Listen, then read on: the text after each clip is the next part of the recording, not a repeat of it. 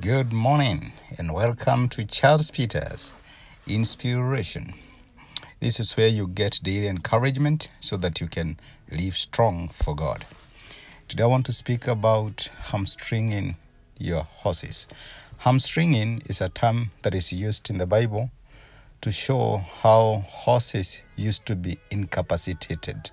That is where you destroy or you injure the horse from its hamstring so that it will not serve the purpose for which it is meant. Of course, we know that the desire for a good life is a natural human desire that runs through most of us.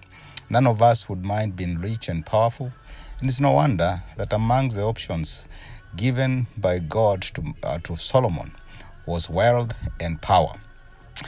Of course, it's also scriptural that one mark of blessedness that is evident amongst God's people comprised of wealth and being powerful. God has, however, put limitations as to the formulas we apply in our quest to get rich and powerful.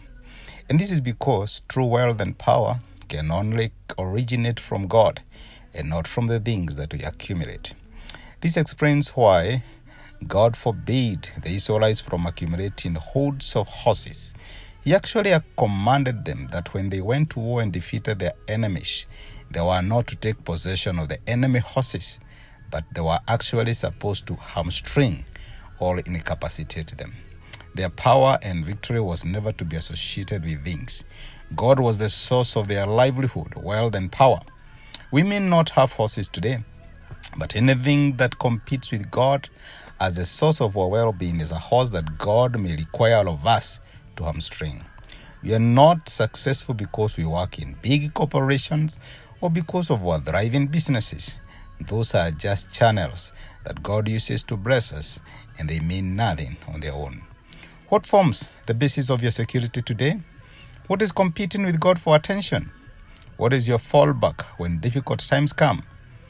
God is asking you today to hamstring your horses. They are not your source, but God is. Whatever competes with God for attention in your life will one day become the source of your downfall. It's time to lay down your crowns at the feet of the Lord Jesus Christ, whatever that may be.